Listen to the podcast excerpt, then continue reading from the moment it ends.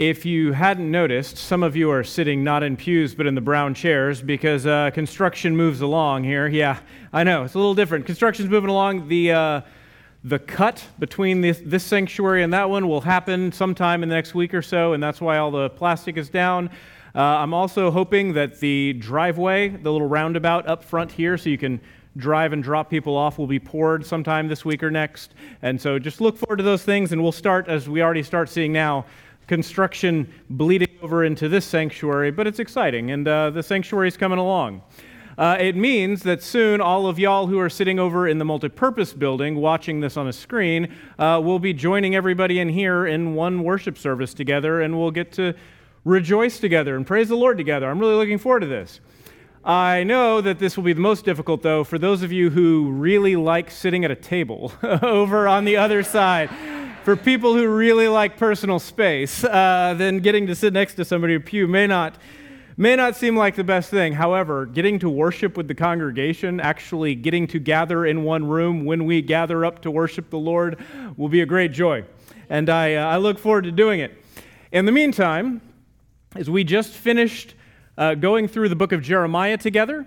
And once we do start meeting in the new sanctuary, sometime in September, uh, when we do start meeting in the, yeah, we'll leave it tentative. Don't, don't quote me on anything. But uh, once we are able to meet in there, uh, I think it's appropriate in a new sanctuary that we begin with the Sermon on the Mount and start going through Jesus' sermon together. So between then and, or between now and then, uh, it's pastor's choice uh, on sermons. We're not going through anything. Uh, I'm just uh, giving you some passages that I want to. And so today I want to help you answer a question that is not well answered in our culture and community. Uh, there's profound and tragic confusion over a simple question, and the question is this What is a woman?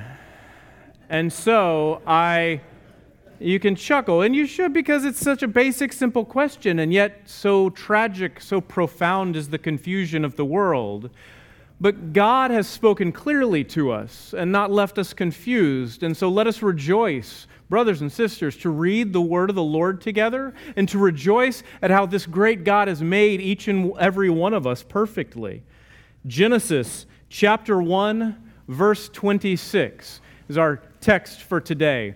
I'm reading in the Pew Bible or the Table Bibles if you're over there. Either way, the House Bibles is the one I'm reading out of. And you can open up to page one uh, if you'd like to follow along with me today. That's not actually, yeah, it is, page one. today, Genesis chapter 1, starting in verse 26. God has created the world and everything in it he has created it beautifully and artistically, and He's created it brilliantly as an engineer, and in all ways it is perfect. And then He goes about creating us, man and woman. Let us pray, and then let us read the word of the Lord today. Father God, it is such a joy to gather and worship you. It is such a joy to know that your Holy Spirit is on us today, that you, Jesus, our risen Lord, walk among your congregations today. It is such a joy to have your word in front of us. It is such a joy that you speak clearly to us. So, if all there is left is for us to believe it and obey it, well, then, Holy Spirit, give us strength today to believe and to obey. And this I pray in Jesus' name. Amen. Genesis chapter 1, verse 26. Then God said, Let us make man in our image, according to our likeness. They will rule the fish of the sea, the birds of the sky, the livestock, the whole earth, the creatures that crawl on the ground. So God created man in his own image. He created him in the image of God. He created them, male and female. And God blessed them. And God said to them, Be fruitful and multiply and fill the earth and subdue it. Rule the fishes of the sea, the birds of the sky, every creature that crawls on the earth. God also said, Look, I have given you every seed bearing plant on the surface of the entire earth, every tree whose fruit contains seed. This will be food for you, for all the wildlife of the earth, for every bird of the sky, every creature that crawls on the earth, everything having the breath of life in it. I have given every green plant for food, and so it was.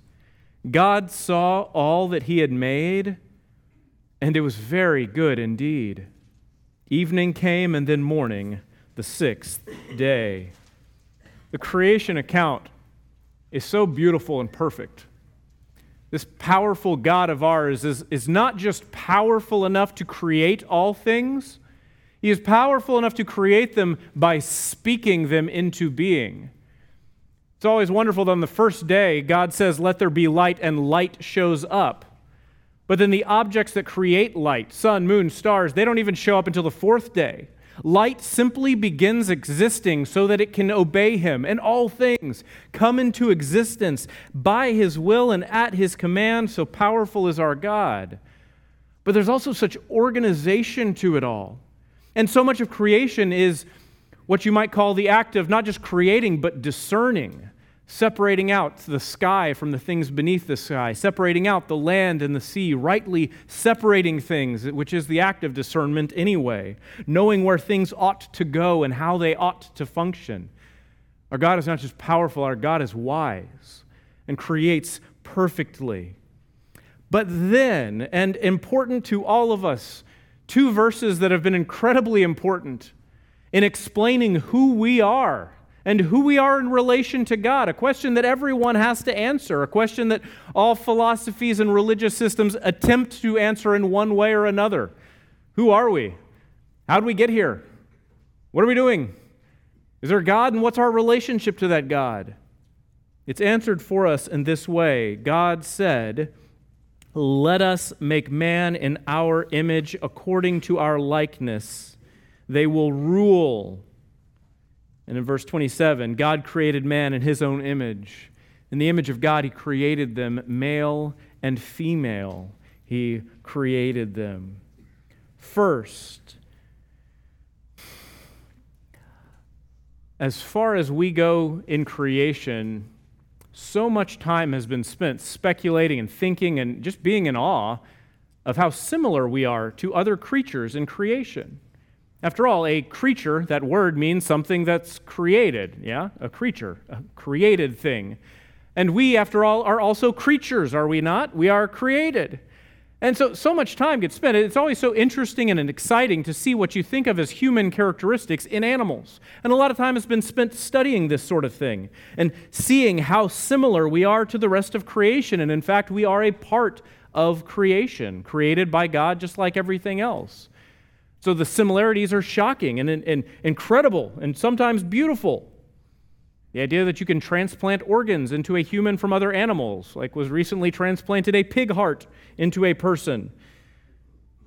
But it's also fascinating to look at other animals and creatures. Look at chimpanzees and see how they socialize and create groups. And it's somewhat similar to how we socialize and create groups. Or to, to look at dolphins and realize how intelligent they are which is incredible to see until you're fishing and you're trying to catch other fish. And then it's frustrating how intelligent the dolphins are because you just got to move on somewhere else. They're too smart for you, and they're, uh, they're better fishermen.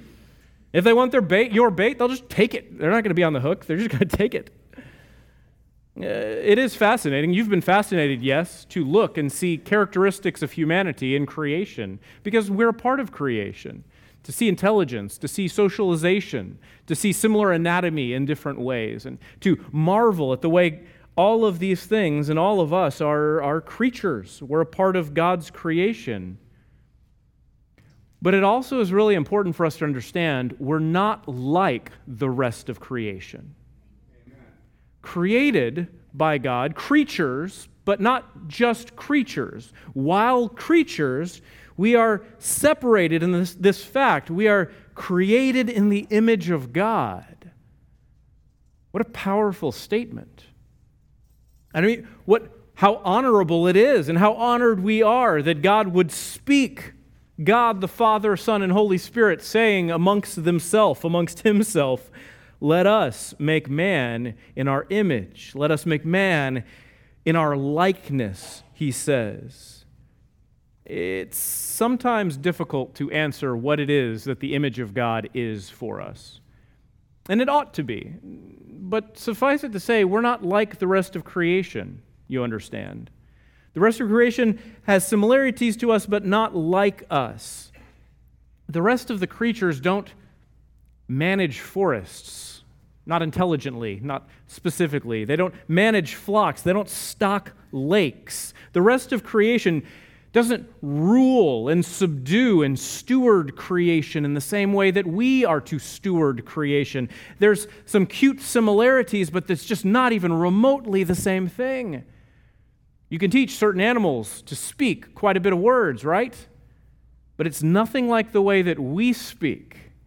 you can teach a parrot to speak hundreds of words, but you can never teach a parrot, uh, famously said, but you can never teach a parrot to say, my parents were humble but honest people.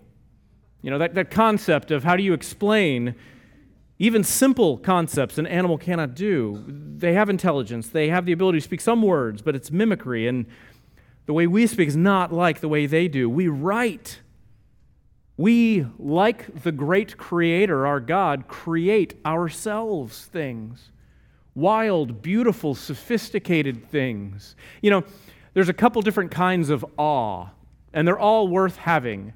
You know, it's beautiful to go to the Grand Canyon and just be in awe of God's great creation. It's also impressive to go and be in awe of some of the things created by man, whether it is dams that can provide power and energy and life to so many people, the complexity of a wristwatch, or even, I'll tell you, maybe the most beautiful creation of man, the air conditioner. Yeah, that's, I need an amen out of this one. Am I not right on that one? An important invention. Some of you at your places of work, they haven't discovered this invention yet, but it's on its way. We're not like the rest of creation. There are some similarities because we're creatures, but we're also not the same. And so we Christians have a way to answer how we are both like creatures, and there are similarities, but how we are different and distinct as well. And it is this we are created like the rest by the same God, but we are created differently, created in the image of God. Now, there's a lot. Being created in the image of God is rather something that you ought to sit back and think about at length, rather than coming up with a simple, trite answer for all of that which it entails to be created in the image of God. It means a lot of things, but for our purposes today, perhaps we ought to simply take our meaning from the passage itself if we are to be created in the image of God, verse 26, God said, Let us make man our image and our likeness. And what does it mean to be created in the image of God? They will rule the fish of the sea, the birds of the sky, livestock, the whole earth, the creatures that crawl on the earth. The stewardship and dominion, the way we run things and are to organize things. The command, the very blessing of God, it is said later in this passage. They are blessed to say, Be fruitful and multiply and fill the earth and subdue it the concept that all nature, all everywhere, should be pristine and left alone, and that we're only detrimental to it is not entirely true. Nature preserves are incredible to get to go see some natural things. But we're to be stewards and good stewards of the earth, subdue it. Things like controlled burns are incredibly important. And that's us doing what we are supposed to do. A tree, a plant is beautiful, and all the more beautiful is one that is pruned and well kept, uh, one that has been plants that have been bred in order to produce more and to produce greater and to remove famine. We're created in God's image. We are not just like everything else. There are similarities because we're creatures, but we're image bearers of God. And then it says this. You'll notice there, verse 27 it's not like the, just physically, the way it looks on the page, it's not like the other verses around it. It's poetry. God moves into song, essentially. And it, it's beautiful in its words as it is in creation. So God created them. God created man in his own image. He created him in the image of God. He created them male and female. There it is from the very beginning Uh, male and female are the way God has created us. It is what God has done and orchestrated. And after creating each thing each day, He creates light and he says it's good.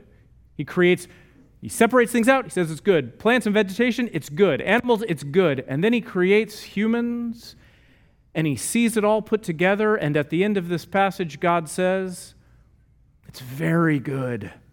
This is it. This is the way it should be. My creation is right. And my creation is right with human, male and female, as stewards over all things, created male and female, and in the image of God, running things the way He planned. You know, the uh, for an illustration, by way of illustration,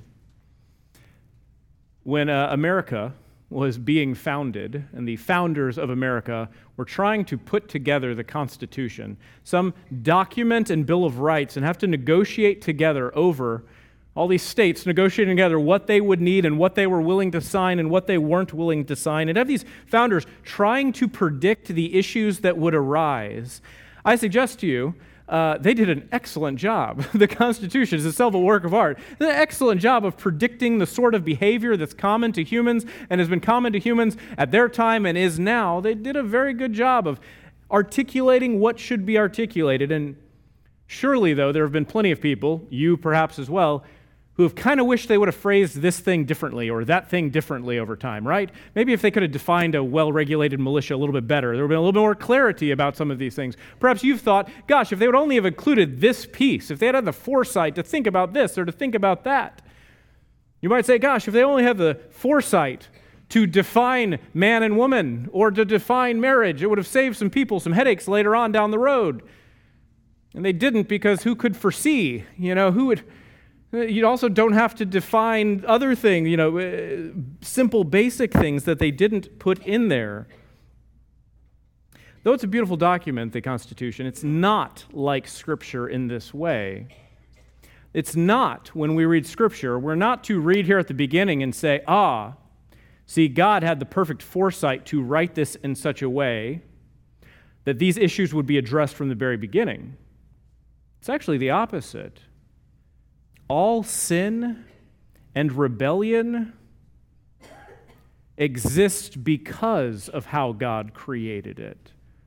See, if there is the enemy of God, Satan, if there's a rebellion, and if people are to rebel against God, then it's not to say that God had to predict their rebellion, it's to say they have to rebel against the way He made it.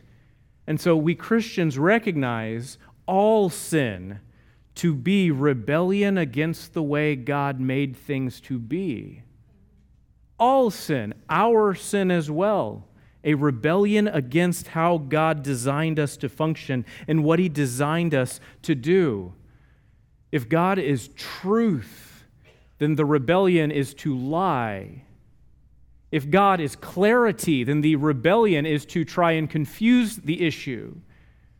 If God is good, then the rebellion is to do evil. If God is loving to your neighbors, then the sin is to be evil, hateful, or spiteful to your neighbors. Do you understand?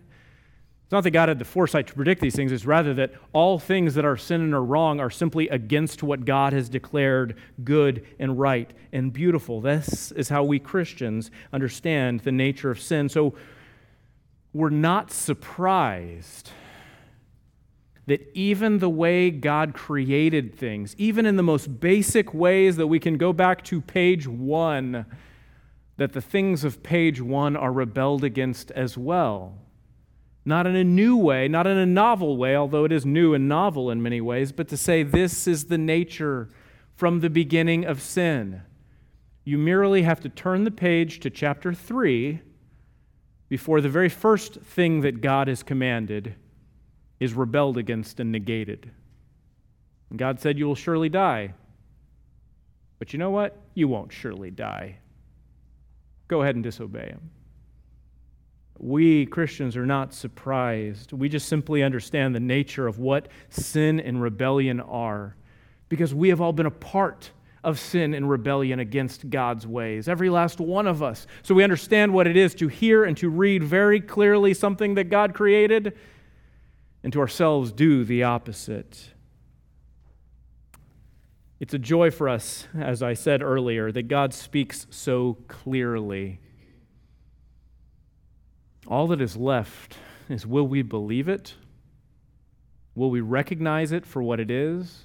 And will we obey Jesus Christ as our Lord? To do so is very good. And to not do so is sin and evil and worthy of punishment. So, what should we do today, given the way that God created things perfectly and beautifully? What should we do? How, how will we go about living our lives, given that God has created us in His image? As He's created all things, He created us, but He created us specially in His image. We are different from and above to rule over creation. And what does it mean that He created us male and female? Well, first of all, you need to recognize the centrality and the beauty of God's creation in your own life. God created all things perfectly. It's broken by sin, but He created it perfectly.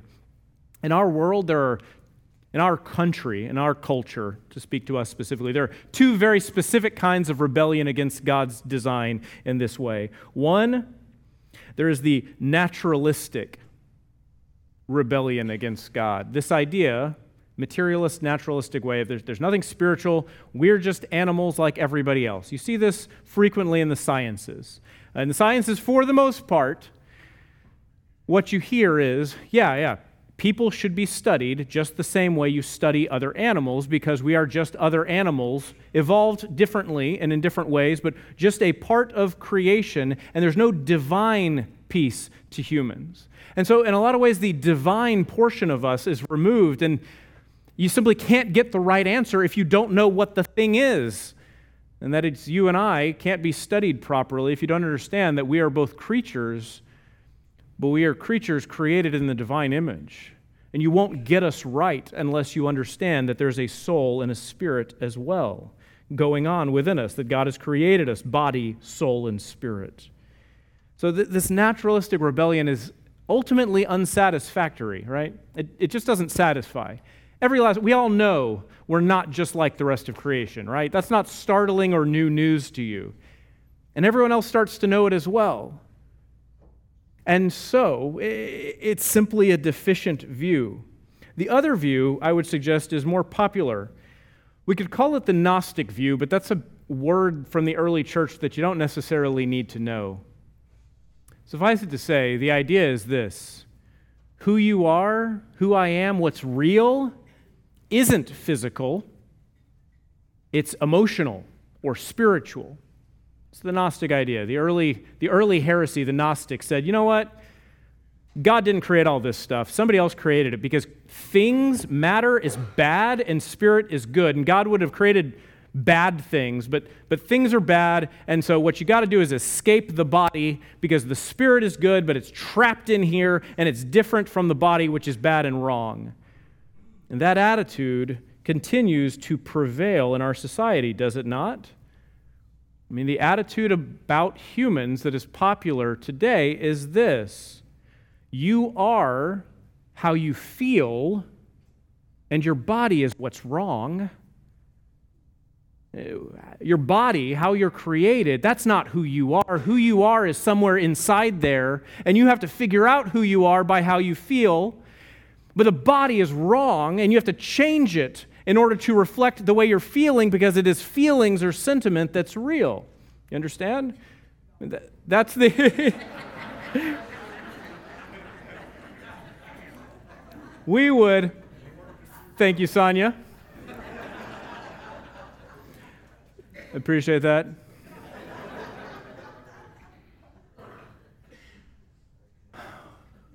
The answer, the question is really this who, de- who defines who you are? It's how you're created. To, we would answer that to be born a woman is a gift from God. It's a blessing from God that He chose for you. To be born a man is a gift from God, it is a blessing. It is not good that there be man alone, God said it is not good in chapter 2. So he creates woman, and now it's good. That man and woman is to be made, either one and both, in the image of God. So God decides who you are and your identity. But in a time in which identity and figuring it out and being able to decide what your own identity is and how you ought to have complete control over your identity, well, then in that Who decides if you're male or female? However, you feel that day, whatever you think. It's not decided by God, it's decided by your will, not His will. And being decided by your will, you ought to be able to identify however you want to.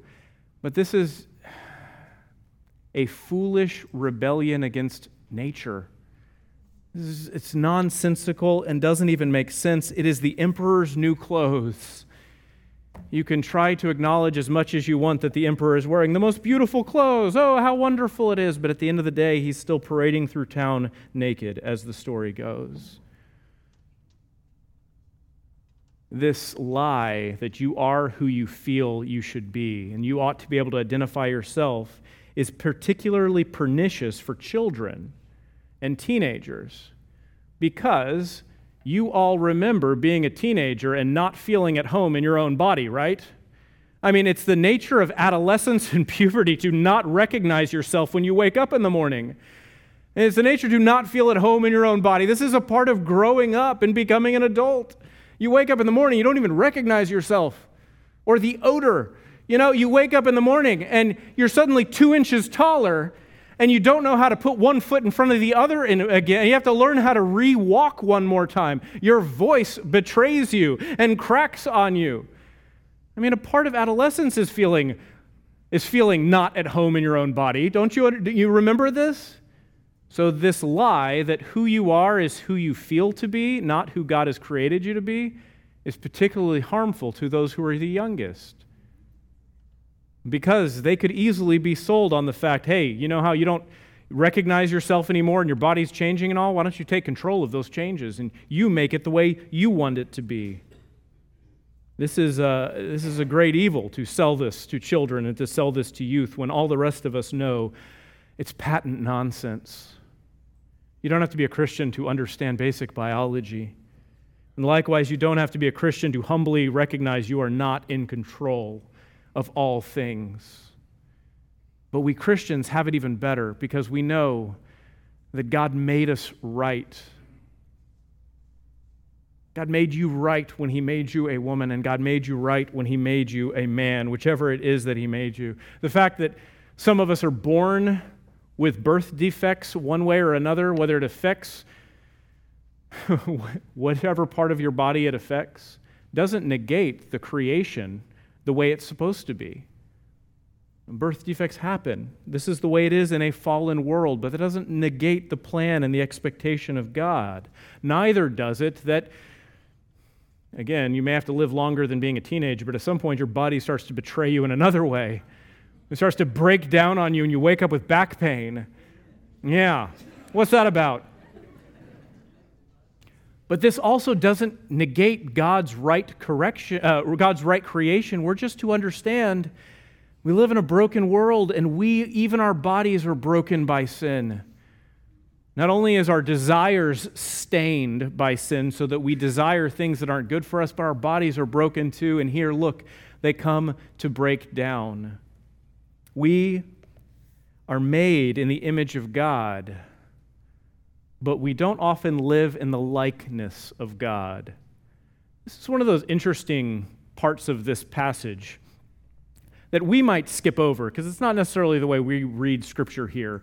But to the early Christians who were reading this passage, the most important thing that they understood, the early Christians, Origen, Gregory of Nyssa, and all these guys whose names you don't need to know, uh, when they read this, the most important thing that they read was this verse 26 let us make man in our image and according to our likeness. But then the very next verse verse 27 god created us in his image. Well what about the likeness part? He says in verse 26 let's create man in our image in our likeness and then in the next verse he creates man in his image but the likeness part is not there. To the early christian believers they would say god has created you in his image and now your life is about turning yourself into the likeness of God. This time and this place is about you conforming to the likeness of Him. That in verse 27, He creates you in His image, and the rest of history is about Him conforming humans to His likeness. And that's what your life is about now. To be found made in the image of God, and so offer yourself to Him so that by the power of the Holy Spirit, He can conform you to His likeness now. Christians, what are we going to do? Recognize the centrality and the, beautiful, the beauty of God's creation in your life, but then recognize also that while you were created in the image of God, you don't necessarily find yourself acting in the likeness of God. But to become a Christian, is to turn away from sin, evil, and rebellion and to say, Jesus, you will be my Lord, and I will change my life to be in the likeness of your life. And then by the power of God's own Holy Spirit who comes upon us, we, day by day, mold ourselves as we are being molded by Him to the likeness, so that when Christ returns, we will be both in the image of God, but also in the likeness of Jesus Christ, our Lord. Let us rejoice, brothers and sisters. Many have asked, well, what do we do about this crazy fallen world we live in? Question you might have been wanting to answer the whole time. Okay, how do I talk to people around me? You know, if my kid has a school teacher who wants to be addressed not as a mister or a miss, but as something else in between or other, what am I supposed to do? How do we live in such a broken world? How do we live with neighbors that do not believe this or are perhaps angrily angry at us that we do? I would, to answer your question, thanks for asking. I would direct you to last week's sermon. Pull out last week's sermon out of 2 Timothy chapter 2, where we said three things. First of all, Paul tells Timothy as he's leading the church don't get caught up in foolish squabbles. Don't argue over words, but just tell the truth clearly and completely. Is that not what Paul said to Timothy?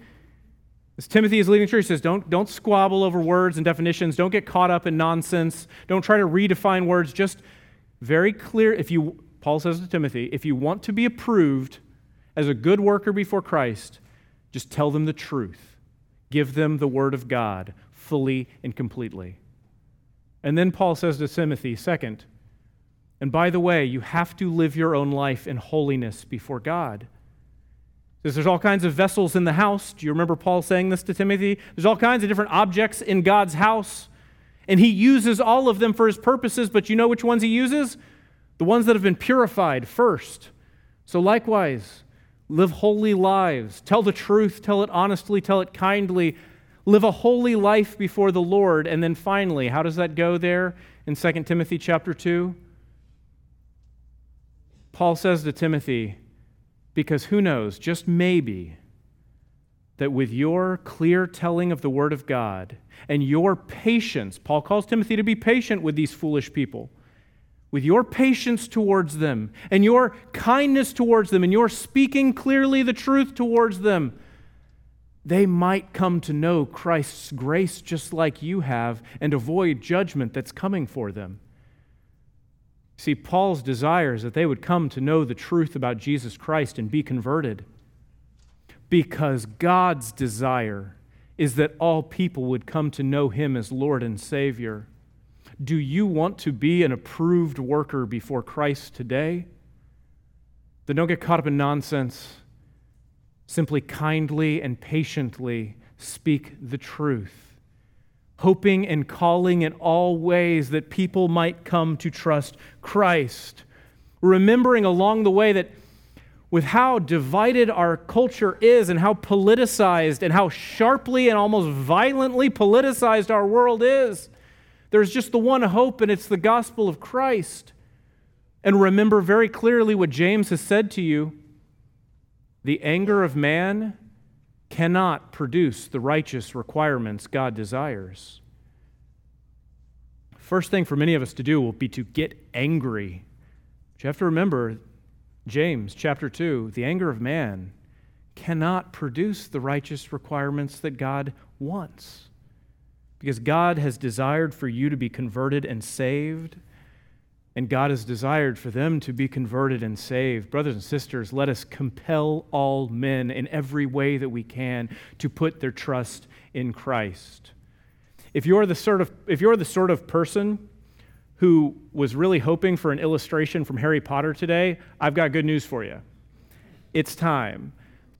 In the first book of Harry Potter, you know, there's a, there's a great character in the Harry Potter books that's kind of an unsung hero. He's not one of the main characters, but he's, he's kind of fantastic, and his growth story is incredible. That being Neville Longbottom. Yeah? Neville. Just stay with me, everybody else, all right? In the first book, Neville is the butt of every joke. All the jokes are on him. He can't do anything right. He falls off everything. He's just, uh, I mean, he just gets injured. He's just the joke. But by the end of the first book, he confronts the main characters. He confronts Harry and his friends and says, What you're doing is wrong. You can't do this. Do, don't do what's wrong. They don't listen to him. But by the end of the book, he is awarded the points that win his house the cup that year. Because, as is said to him, it takes, great, it takes a great deal of bravery to stand up to your enemies, but it takes just as much to stand up to your friends. I'll tell you that's true. It takes a great deal of bravery to stand up to enemies. It takes a great deal of bravery to stand up to friends as well and say kindly and lovingly, I like you the way you are. I like you the way God made you. I think the way you're going to be happy is in coming to trust Christ as your creator. I think all the joy in the world is waiting for you if you will simply go to it by trusting Jesus as your Savior. And in all ways and in every way, we must join Christ in desiring the salvation of the people around us. Do you believe that God desires for people to be saved? This is really important. Do you believe that God actually wants the people who are not gathered here with us today to, to be saved? Do you think Christ came and died to pay for their sins as well? You know what? For that matter, do you believe that God has dearly desired your salvation? Well, if He has, then the answer for you of what you need to do is very simple join Christ in desiring the salvation of other people around us kindly convincingly, compellingly calling them to Christ and their best life in Christ.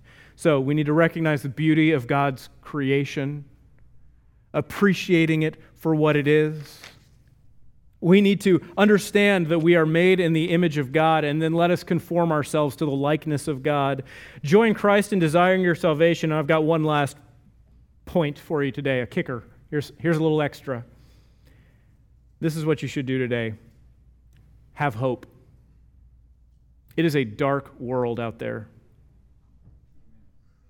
But it has always been a dark world out there. But Jesus says this I have told you these things so that, Jesus says, I have told you these things so that you may have peace. Jesus says, You will have suffering in the world. Take heart. Be courageous. I have conquered the world. Have hope, friends. Christ is winning.